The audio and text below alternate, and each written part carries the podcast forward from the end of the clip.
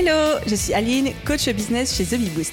Après des années de freelance en tant que retoucheuse photo, je suis devenue coach business et j'aide désormais les entrepreneurs à booster leur entreprise.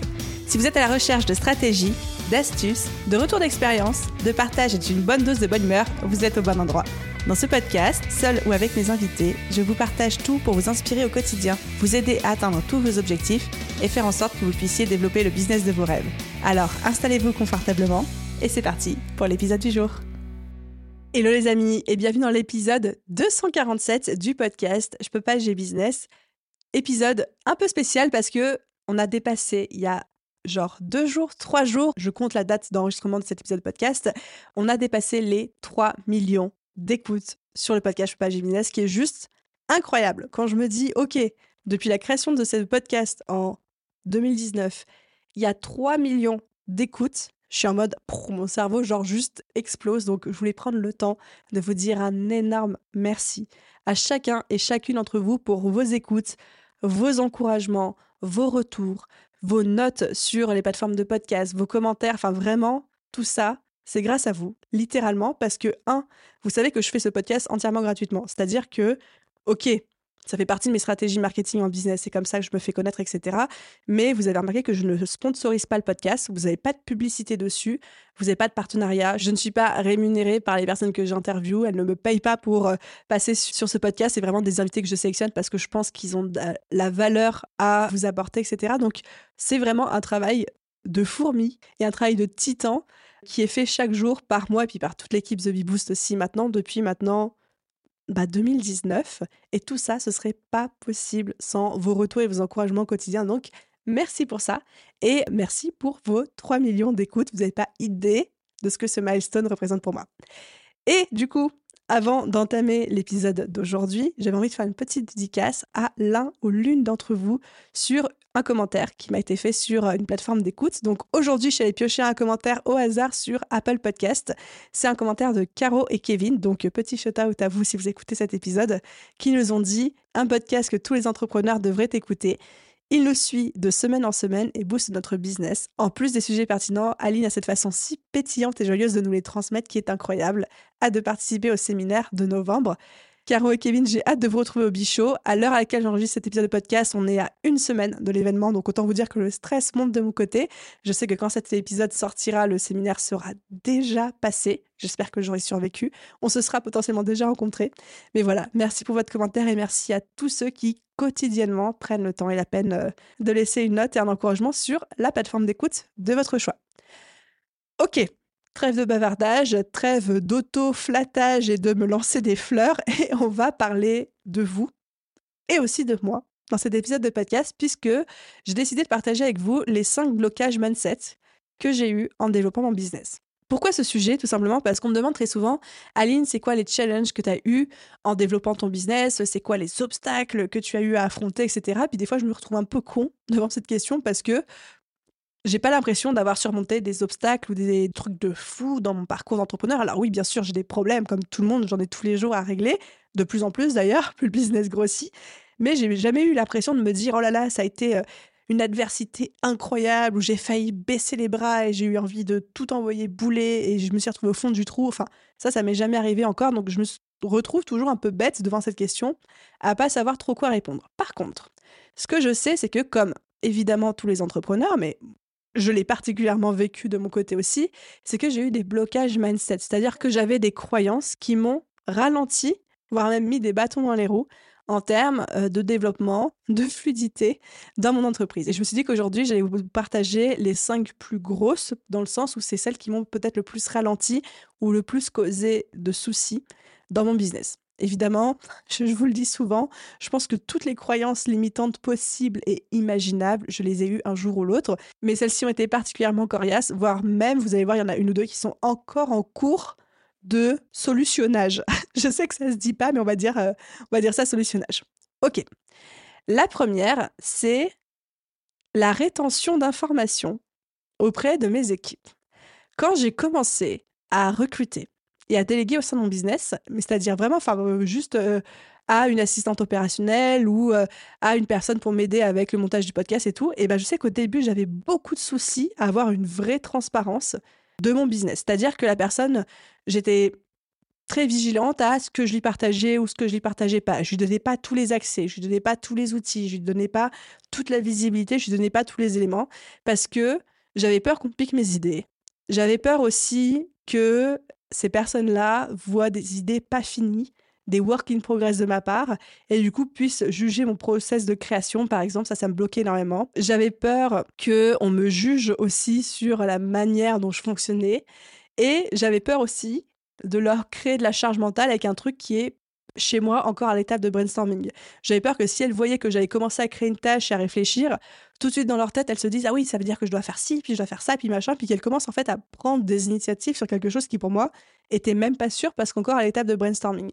Et donc au début, j'avais vraiment ce truc de je cloisonne tout et je donne que le minimum en termes d'informations et d'accès aux gens avec qui je travaille. Déjà, dans un premier temps, par peur de me faire piquer des informations, des informations qui fuitent. Et ensuite, dans un second temps, bah, par peur de euh, créer de la charge mentale ou d'être jugé sur un truc qui n'était pas fini. Et ça, ça m'a pris énormément de temps à déconstruire, en fait, comme peur. Et la manière dont j'ai résolu ça, malheureusement ou heureusement, mais malheureusement parce que c'est pas une formule magique, c'est avec la pratique. C'est-à-dire que plus j'ai recruté délégués, plus l'équipe s'est construite, structurée, plus moi aussi, dans ma tête, j'ai cheminé en tant que chef d'entreprise, où j'ai pris conscience que mon rôle, c'était plus de faire et de faire de la rétention d'informations, mais plutôt de faire faire et de laisser faire, tout en étant là à surveiller dans les backgrounds, dans les coulisses, que tout se passait bien. Bah là, j'ai ouvert les vannes en fait. J'ai ouvert les vannes de mon cerveau, de mes idées, de mes pratiques, de ce qui avait déjà été réalisé, de l'historique de l'entreprise, etc. Là où avant, je cloisonnais énormément. Sauf qu'à force de cloisonner, évidemment, vous en doutez, au bout d'un moment, je me suis rendu compte que ça baissait la productivité de mes équipes, ça altérait la qualité de ce qu'elles produisaient, parce qu'elles n'avaient pas accès à tout. Elles n'avaient pas accès, c'était pas confortable pour elles. Ça veut pas dire qu'elles pouvaient pas travailler, mais c'était pas confortable. Donc encore une fois, avec la pratique, avec l'expérience, aussi avec moi, ma maturité de mindset de chef d'entreprise, j'ai ouvert les vannes. Et maintenant, je dis pas que tout le monde a accès à tout dans mon entreprise, mais grosso modo, c'est le cas. C'est-à-dire que même quelqu'un qui travaille aux automatisations peut accéder aux posts Instagram, aux visuels des posts Instagram qui ont été publiés en 2018. Alors ça ne veut pas dire que euh, la personne va aller voir, et ça ne veut pas dire non plus qu'elle en aura besoin, mais c'est relativement, entre guillemets, ouvert et transparent. Ça ne veut pas dire que je partage tout non plus. C'est-à-dire qu'aujourd'hui, tout ce qui est de l'ordre du brainstorming, de futures idées d'offres, ça pour l'instant, je ne le partage pas. Tout simplement parce que bah, j'ai pas envie de créer de la charge mentale aux personnes et j'ai pas non plus envie de partager quelque chose qui potentiellement n'existera jamais. J'ai quand même besoin d'avoir mon petit jardin secret de création, etc. Par exemple, je ne partage pas non plus l'ensemble des données financières de l'entreprise à l'ensemble des personnes avec qui je travaille. Je ne les partage que avec les personnes qui en ont besoin pour être efficaces dans leur mission, etc. Mais disons qu'aujourd'hui, c'est plus dans une volonté de protéger les personnes contre une charge mentale ou des données qu'elles n'ont pas besoin de savoir pour bien faire leur boulot, que dans une volonté que je pouvais avoir avant, qui était celle de rétention d'informations par une peur interne que j'avais de je sais pas quoi d'ailleurs, qu'on me pique mes idées, euh, que euh, on se barre avec, qu'on les partage à la concurrence, etc., etc. Deuxième croyance limitante que j'ai eue en développant mon business, c'est si je me développe trop, si je continue à me développer, je vais perdre le lien avec mon audience. Et là, j'avais deux craintes. La première, c'était de me décorréler de euh, l'audience en termes de préoccupation de problématiques business. Quand je me suis lancée avec The Bee ça je crois que je vous en ai déjà parlé dans certains épisodes, peut-être un ou deux autres épisodes, donc désolé pour ceux qui ont déjà entendu ça. Mais j'avais vraiment ce positionnement quand je me suis lancée avec The Bee un petit peu de euh, grande sœur, copie de business, en mode bah, on, est en train, on est dans les tranchées ensemble les gars, on est en train de vivre euh, les mêmes problématiques et je vous montre comment moi je l'aborde et ce qui fonctionne pour moi, etc., etc. Sauf que le business a décollé et qu'aujourd'hui les problèmes que j'ai au quotidien ne sont pas forcément à chaque fois les mêmes problèmes que j'avais au début, vraisemblablement, heureusement d'ailleurs, et du coup, vraisemblablement, ne sont plus les mêmes problèmes que les personnes que j'ai l'habitude d'accompagner, de former. The Bee Boost, aujourd'hui, on est positionné sur l'accompagnement et la formation de personnes qui sont au début du développement de leur activité ou de tant de cas qui font moins de 100 000 euros de chiffre d'affaires. Moi, aujourd'hui, je fais beaucoup plus que 100 000 euros de chiffre d'affaires, donc je n'ai plus les mêmes problématiques qu'il y avait avant. Et j'avais peur que ce développement, cette décorrélation, fasse que je perde le lien avec mon audience, c'est-à-dire que parce qu'on ne partage plus le même quotidien, les mêmes problématiques, les mêmes besoins et les mêmes challenges, et eh ben du coup on perd le lien qu'on avait ensemble. Deuxième chose, pareil, aujourd'hui ma posture a changé. Là où avant j'avais le temps et l'envie d'être la bonne copine business, de répondre à tout le monde en message privé, euh, de passer du temps, de faire des calls gratuits avec tout le monde, de faire des coachings gratuits parfois, etc., etc. Bah aujourd'hui, le business fait, et c'est un choix que j'ai fait, conscient de ma part, où j'ai une autre posture, qui est celle, bah, la majorité de mon temps, c'est diriger mon business. Je n'ai plus le temps, ni la bande passante, ni la charge mentale de répondre à chacun en message privé. Donc j'ai mon équipe qui m'aide, etc. Mais du coup, ça a mis une distance entre l'audience et moi. Donc, est-ce que le développement de mon business a mis une distance entre moi et l'audience? Oui. Je pense que c'était inévitable. Au bout d'un moment, bah, ne serait-ce que ma capacité à répondre personnellement aux mails, messages, WhatsApp, messages LinkedIn de chacun, bah, rien que ça, c'est plus possible. Alors qu'avant, ça l'était en termes de volume. Donc, rien que sur ce facteur-là, il y a eu une perte de lien. Par contre, est-ce que ça veut dire que c'est une mauvaise chose? Est-ce que ça veut dire qu'il n'y a pas eu des solutions qui ont été mises en place par rapport à ça? Pas du tout. Et le dernier truc qui me faisait peur aussi dans cette croyance de si je me développe trop, je vais perdre le lien avec mon audience, c'était que avant, ce qui m'aidait et ce qui m'aiguillait au quotidien pour développer mon business, c'était cette intuition qui me disait que bah, parce que je rencontrais les mêmes problématiques, les mêmes challenges que les personnes que j'accompagnais, ou, alors il y avait un très faible écart entre elles et moi, bah, en fait, je savais très précisément de quoi elles avaient besoin en termes de contenu, en termes d'offres, en termes de discours, etc. Et j'avais cette peur aussi, cette croyance de me dire, bah, maintenant qu'on n'est plus, entre guillemets, avec les mêmes challenges, bah, en fait, j'aurais plus cette intuition-là. Donc, qu'est-ce que j'ai mis en place pour décortiquer cette croyance de si je me développe trop, je vais perdre le lien avec mon audience? J'ai recruté des personnes au service client qui assurent le fait que même si je ne suis plus toute seule sur le dossier, chaque message aujourd'hui a une réponse, que ce soit un mail, un message LinkedIn, un message sur Instagram, un WhatsApp, que ce soit moi ou quelqu'un de mon équipe, chaque message a une réponse. Alors qu'avant, bah, c'était que moi. Ensuite, j'ai aussi mis en place des process pour remplacer ce que moi j'ai vécu comme une espèce de perte d'intuition. Là où avant, je me sentais très connectée aux besoins de mon audience, aujourd'hui, je me le sens moins, tout simplement parce que je n'ai plus les mêmes problèmes au quotidien, ce que je pouvais avoir avant quand je débutais, par rapport à une audience qui débutait aussi. Du coup, cette perte d'intuition, je dis pas que j'ai perdu tout lien, mais cette perte d'intuition, je l'ai compensée par des process. Des process qui sont que je questionne régulièrement mon audience, je fais des sondages en story Instagram, je fais des formulaires, je demande énormément de feedback. Je vous demande aussi très très souvent à la fin d'épisodes de podcast, qu'est-ce que vous en avez pensé? Venez m'en parler sur Instagram. Je fais pas ça pour qu'on vienne papoter, euh, vous et moi, hein, même si évidemment je suis toujours très contente d'échanger avec vous, mais juste pour m'assurer que moi, je reste toujours alignée avec vos besoins, vos envies, et que je suis toujours dans la bonne direction avec ce podcast, et que si un jour Aline commence à partir dans des directions complètement chez père, où vous dites mais de quoi elle parle la dame, c'est pas pour ça que j'aime écouter ce podcast, ce podcast est en train de partir à tout volo, ça va pas du tout, et bien que vous puissiez vous sentir confortable aussi de venir me le dire sur Instagram ou par mail en me disant Aline, avant j'aimais bien ton podcast, là tu es en train de parler de trucs où je me sens plus du tout concernée, désolé quoi, tu vois. Et ça, c'est des retours que j'attends aussi de votre part. Je suis hyper preneuse de feedback, je vais dire de critiques, mais critiques constructives, hein, qu'on s'entende, pour justement être un petit peu mon garde-fou et être sûr que je pars dans la bonne direction avec vous. Donc voilà. On arrive à la troisième croyance. Il a été une grosse croyance pour moi et en plus une vraie croyance limitante dans le sens où euh, c'est vraiment une histoire que je me suis racontée dans ma tête alors qu'elle n'était pas vraie du tout. Cette croyance, c'était deux points open the guillemets. Mon business arrive à maturité, il va bientôt commencer à décliner. Un jour, sur Internet, j'ai croisé ce graphique. J'aurais jamais dû regarder ça. J'aurais jamais dû voir ça de ma vie. Je n'aurais jamais dû être exposée à ça de ma life entière. J'ai croisé cette espèce de graphique qui décrivait la courbe de maturité ou la courbe de vie d'une entreprise. Je ne sais pas si vous tapez ça sur Google, vous allez voir ce dont je parle, mais n'allez pas. N'allez pas taper ça sur Google, ça va vous traumatiser aussi. Et en gros, c'est une courbe en U inversée qui dit bah, que au début, la croissance de l'entreprise, parce que c'est un nouveau marché, parce que c'est une nouvelle boîte et tout, elle est up. Qu'après, il arrive une phase de maturité, là où l'entreprise est au top. Donc là, c'est le sommet de la courbe. Et ensuite, pouf, il y a la phase de déclin, puis après la phase de mort subite, certaine et douloureuse de l'entreprise. Et du coup, depuis que j'ai vu cette courbe, je me suis dit, oh punaise, mon entreprise, elle va avoir un pic de croissance, après une phase de maturité, et ensuite une descente aux enfers qu'on appelle le déclin, et ensuite elle va mourir. Et du coup, quand j'ai eu mon pic de croissance dans les deux premières années de The Bee Boost, qui m'ont amené assez rapidement un chiffre d'affaires à 7 chiffres, et qu'ensuite la croissance a été plus lente, parce que c'est normal, on peut pas passer de 50 000 à 350 000 à 720 000 à 1 million comme ça d'un coup et attendre de continuer à faire la même chose d'année en année toute notre vie.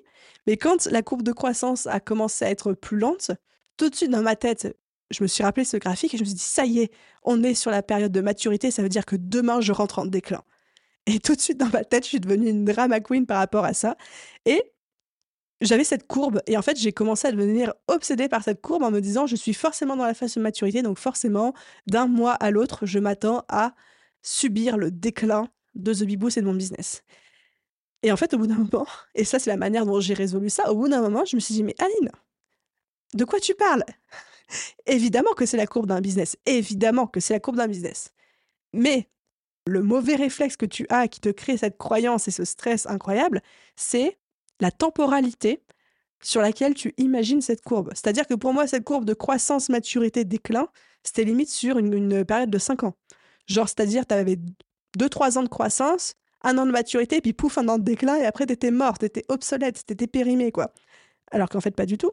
Quand on regarde des entreprises, euh, je sais pas, je, des grosses entreprises de CAC 40, quand on regarde un L'Oréal, quand on regarde un LVMH, quand on regarde un Procter Gamble, quand on regarde un Danone, enfin, désolé pour les exemples, hein, mais c'est pas des entreprises qui ont de la croissance, de la maturité et du déclin sur 5 ans. Hein. C'est des entreprises qui sont là depuis des dizaines d'années, certaines depuis des centaines d'années même. Est-ce qu'il y en a vraiment? Moi, oui, certainement. Et en fait, du coup, je me suis dit, bah oui, on peut avoir une croissance sur une dizaine d'années, on peut avoir une maturité sur une autre dizaine d'années, même peut-être plusieurs dizaines d'années, et ensuite un déclin. Mais c'est pas pour tout de suite, Aline. C'est pas parce que tu as eu une croissance et que cette croissance s'est un peu ralentie par rapport à l'hypercroissance à laquelle tu as été habitué que forcément ça veut dire que tu es déjà à l'aube de ton déclin. Pas du tout. Donc c'est comme ça en fait que j'ai déconstruit un petit peu cette croyance. Ok, on arrive à la quatrième croyance limitante que j'ai eue en construisant mon business. Ça a été alors, je sais pas si c'est une croyance limitante, mais ça a été le fait qu'une fois que mon plus gros objectif avait été atteint, eh ben, j'ai eu une espèce de perte de sens. J'ai eu une espèce de flottement de me dire, bah, qu'est-ce qui se passe maintenant? Pour vous refaire un petit peu l'histoire, pareil, j'en ai déjà parlé, je crois, dans un épisode de podcast, mais mon plus gros objectif quand je me suis lancée avec The Big Boost, qui était mon challenge personnel, c'était d'arriver un jour à faire un million d'euros de chiffre d'affaires. Et ça me semblait être un objectif incroyable, presque irréalisable, mais qui me challengeait énormément. Et qui me donnait envie, en fait. C'était un moteur, ça me drivait.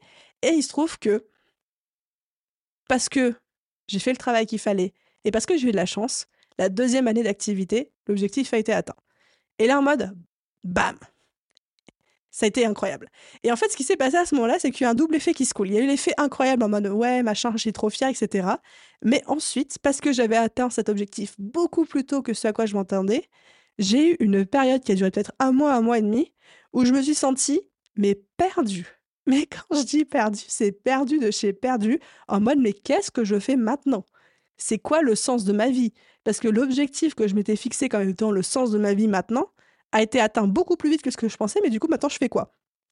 Qu'est-ce qu'il faut faire? J'étais vraiment comme un petit fan apeuré avec euh, un lapin de Garenne avec les phares de la voiture oh, dans les yeux. Là, euh, ouais, je ne pouvais plus bouger, quoi. Je ne sais pas ce qui se passait. Et je me demandais vraiment, bah, c'est quoi les nouveaux défis? C'est quoi les nouveaux challenges? C'est quoi la prochaine étape? Enfin, j'ai besoin de nouveautés. Et puis, j'ai vraiment, j'étais, mais euh, j'étais perdu. Enfin, c'était pas un perdu en mode, bon, bah, cool, qu'est-ce que je fais maintenant? C'était vraiment un perdu en mode, c'était quoi le sens de ma vie? Qu'est-ce que je suis censée faire maintenant Au secours, aidez-moi. Quoi. C'était vraiment une perte de sens d'un coup. Et comment j'ai résolu ça? Alors pour le coup, ça a été vraiment quelque chose de très mécanique et logique. En fait, je suis retournée au point de départ, c'est-à-dire que je suis retournée aux fondations et au fondement de mon business. Et j'ai passé une journée, j'ai posé consciemment dans mon calendrier une journée pour reprendre les bases mes valeurs. C'est quoi mes valeurs? C'est quoi ma mission de vie? C'est quoi qui m'anime? C'est quoi le type de journée que j'ai envie de vivre? C'est quoi la vie que j'ai envie de me construire? C'est quoi le lifestyle que j'ai envie d'avoir au quotidien? C'est quoi la mission que je me donne? C'est quoi la trace que je veux laisser sur cette terre, etc. Et j'ai vraiment pris une journée entière pour me reposer les mêmes questions exactes que je m'étais posées au lancement de The Bee Boost pour me reconnecter en fait à ce qui faisait du sens pour moi et à mes vrais besoins, etc. Chose que bah, quand on est dans le hustle quotidien, quand on est sans cesse en train de euh, faire, faire, faire, faire, faire pour atteindre nos objectifs, et il faut des périodes comme ça aussi, bah, on perd un petit peu de vue le sens et le pourquoi. Et quand on atteint les objectifs qu'on s'était fixés, on peut avoir cette période de flottement de se dire Ok, et maintenant, what? So what? Qu'est-ce qui se passe? Qu'est-ce que je dois faire? Où vais-je? Qui suis-je? Que fais-je? Bah Là, la solution, c'est de se reconnecter aux bases et de se dire Ok, on a atteint le premier objectif, c'est top, bravo, petite tape sur la tête, on se félicite. Maintenant, c'est quoi la suite? C'est quoi mes valeurs? C'est quoi ma mission? Qu'est-ce qui m'anime? De quoi j'ai envie? De quoi j'ai besoin? Ok, c'est quoi l'objectif qui nous emmène à l'étape d'après quoi? Et enfin, les amis, on arrive à la cinquième et dernière croyance limitante que j'ai eue en développant mon business. Alors évidemment, il y en a plein d'autres, hein, comme je disais, des croyances, mais c'est vraiment, je pense, les plus grosses. Et celle-ci, petit mail pas, petit euh, disclaimer, c'en est une que j'ai encore aujourd'hui. C'est, je pense, la croyance qui va m'accompagner toute ma vie en tant qu'entrepreneuse. Cette croyance, c'est le il faut bosser dur pour mériter son succès. Je la répète parce qu'elle est importante, la croyance, il faut bosser dur pour mériter le succès. C'est évidemment une croyance, c'est-à-dire que c'est pas vrai. Il faut bosser dur pour réussir? Oui. Ça, j'en suis convaincue on n'a rien sans rien. Et c'est pas possible, dans mon système de croyance et dans mon expérience de la vie aujourd'hui, à la vue de mes 31 années d'expérience de vie sur cette planète, c'est pas possible d'avoir un business qui décolle sans lever le petit doigt. Ça, j'ai jamais vu ça de ma vie. Donc pour moi, il faut travailler pour que ça fonctionne, ça c'est clair. Par contre, le il faut bosser dur, fort, quitte à se faire du mal et à se challenger et à se brûler pour mériter son succès, ça c'est pas vrai. Et ça, j'ai du mal encore aujourd'hui à décortiquer et debunker un petit peu cette croyance. Par contre, j'ai fait des progrès incroyables sur le sujet aussi, c'est que j'ai conscientisé, parce qu'on peut nous le dire, mais de là l'intégrer à le comprendre, c'est encore une autre affaire. J'ai conscientisé que c'est pas une question de qui travaille le plus, mais c'est une question de qui travaille le mieux. C'est pas une question de travailler beaucoup, c'est de travailler de manière efficace. Donc, ça c'est tout un travail que j'ai fait sur moi-même pour réduire considérablement mes heures de travail et optimiser en fait mes tâches. Passer vraiment du temps et consacrer mon temps et mon énergie à un récupérer, me reposer pour ensuite travailler et être hyper focus uniquement sur les tâches que je suis censé faire moi et qui apportent une vraie valeur ajoutée au business. Donc ça, encore une fois, ça a été un gros travail que j'ai fait, mais jusqu'ici, c'est plutôt un succès puisque j'ai réduit mes heures de travail de Allez, avant, je faisais entre 60 et 90 heures par semaine, 7 jours sur 7, pas un seul jour de vacances, rien. Pendant 2-3 ans, j'ai fait ça. À aujourd'hui, entre 25 et 30 heures par semaine. Voilà, depuis 6-8 mois, c'est à peu près mon rythme et je suis assez fière de ça et le chiffre d'affaires continue à augmenter. Hein. Ça, c'est pas le souci. Alors, certes, la marge est un tout petit peu moins bonne parce que forcément, pour réduire mes heures, j'ai optimisé mes, tâches, mais j'en ai aussi délégué beaucoup. Et pour déléguer, bah, ça crée des coûts en termes de prestataires, en termes d'outils, etc. Mais par contre, réduire sa marge, sacrifier une part de sa marge pour nous, nous libérer du temps, de la charge mentale, de l'énergie pour être au top de sa forme, pour continuer à alimenter le développement de son business, pour être au top pour son équipe et continuer à porter la croissance de son projet, ça c'est un bon investissement aussi, même si entre guillemets ça rogne un petit peu sur la marge. Donc, cette croyance de il faut bosser dur et fort et presque se brûler pour mériter son succès, ça a été en grande partie, en tout cas aujourd'hui, déconstruit de mon côté. Parce que déjà, j'ai constaté aussi que c'était une entrée gratuite pour le burn-out. Donc ça, non merci, très peu pour moi. Et surtout parce que j'ai fait un jour cette prise de conscience que je me devais moi-même déjà d'être en bonne énergie, d'être au top de ma forme, bah, parce que j'étais déjà un outil important, un asset important au sein de mon business, parce que le business aujourd'hui peut pas vraiment tourner sans moi. Enfin, il pourra tourner quelques semaines ou quelques mois sans moi, mais certainement pas quelques années. Et surtout, responsabilité aussi d'être au top de ma forme, d'être pleine d'énergie et d'être au taquet pour mon équipe. Que si aujourd'hui je ne suis pas au top de ma forme et performante parce que je me suis brûlée à vouloir trop travailler et à faire trop d'heures, non seulement ça m'affecte moi en termes de santé, de bonheur, de charge mentale, mais ça affecte aussi mon équipe, toute une équipe qui fait les frais de ça, soit parce que je suis moins présente, soit parce que je suis de moins bonne humeur, soit parce que je me décourage pour rien, soit parce que je ne peux pas être suffisamment présente pour eux. Donc, le fait en fait d'avoir cette double responsabilité envers moi, mais aussi envers ma team, m'a beaucoup aidé en fait à déconstruire cette croyance de travailler beaucoup, beaucoup, beaucoup, beaucoup, beaucoup pour mériter mon succès. Voilà les amis, un petit peu sur les cinq gros blocage mindset, les cinq croyances limitantes que j'ai pu avoir en développant mon business. Alors, si je refais une repasse rapide, la première, c'était euh, cette euh, rétention d'informations que j'avais tendance à faire auprès de mes équipes au début. La seconde, c'était bah, si je me développe trop, je vais perdre le lien avec mon audience. La troisième, c'était mon business arrive à maturité, il va bientôt commencer à décliner. Quand j'y repense à celle-là, ça me fait à moitié rire parce que je vois maintenant à quel point c'était stupide. Mais en même temps, bah, c'était ma croyance à l'époque. La quatrième, c'était une fois que mon objectif a été atteint et que j'ai eu cette espèce de perte de sens et de bah maintenant je fais quoi? Et la dernière, c'était il faut bosser dur pour mériter le succès. Évidemment, je vous cite pas les centaines de micro-blocages que j'ai au quotidien et pour vous donner juste quelques exemples, comme tout le monde, j'en ai plein. Par exemple, aujourd'hui, je suis incapable d'enregistrer un épisode de podcast si quelqu'un est dans la même pièce que moi. Enfin, je ne peux pas, ça me bloque, j'ai l'impression que quelqu'un va m'écouter. Bah, évidemment que quelqu'un va m'écouter, je veux dire, vous êtes 3 millions à m'avoir écouté, mais le fait d'enregistrer en live quand quelqu'un est à côté de moi, je sais pas, ça, me bloque. Qu'est-ce que je peux vous dire d'autre euh, Pareil, je fais encore de la procrastination active sur plein de choses au sein de mon business, quand c'est des trucs qui m'impressionnent un peu ou qui me font un peu peur. Donc, le message que je cherche à vous transmettre en vous partageant tout ça, c'est de vous dire que, bah, en fait, on a tous des croyances limitantes.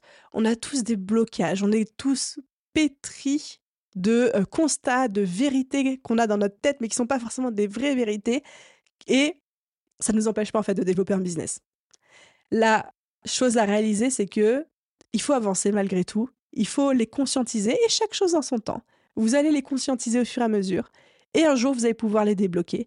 Et des fois, entre le moment où vous conscientisez que vous avez une croyance limitante, là, le moment où vous arrivez vraiment à la débloquer pour de bon, mais il peut se passer des semaines, des mois, voire même des années. Par exemple, la croyance de euh, la rétention d'informations auprès de mon équipe, je crois que j'ai mis un an et demi entre le moment où j'en ai pris conscience et le moment où je me suis sentie suffisamment à l'aise pour entièrement lâché les vannes où ça me posait plus du tout souci. Je crois qu'il y a eu un an et demi de travail. Enfin, j'étais pas en psychothérapie pendant un an et demi, mais je veux dire, ça m'a pris un an et demi à entièrement déconstruire cette croyance. Donc, soyez indulgents envers vous-même. Ça, c'était vraiment mon message. On a tous des croyances. On en aura tous. Puis des fois, il y a des croyances qui nous rendent service. Et puis des fois, ces croyances qui nous rendent service au départ vont devenir des obstacles au développement par la suite. Exemple, il faut bosser dur pour mériter ce succès, c'est une croyance qui au début m'a totalement aidé. C'est-à-dire que j'ai aligné les heures de travail et donc forcément j'ai eu des résultats rapides. Par contre, ensuite c'est devenu un obstacle à la suite de mon développement, à ma santé, etc. Donc toutes les croyances ne sont pas forcément mauvaises ou bonnes. Une croyance qui est bonne au départ peut devenir nocive ensuite, et vice-versa, une croyance qui est nocive au départ peut devenir une bonne croyance pour vous par la suite.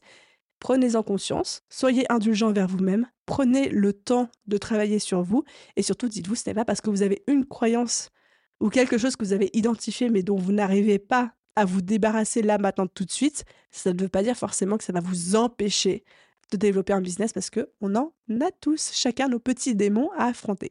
Voilà les amis, j'espère que cet épisode de podcast vous a plu.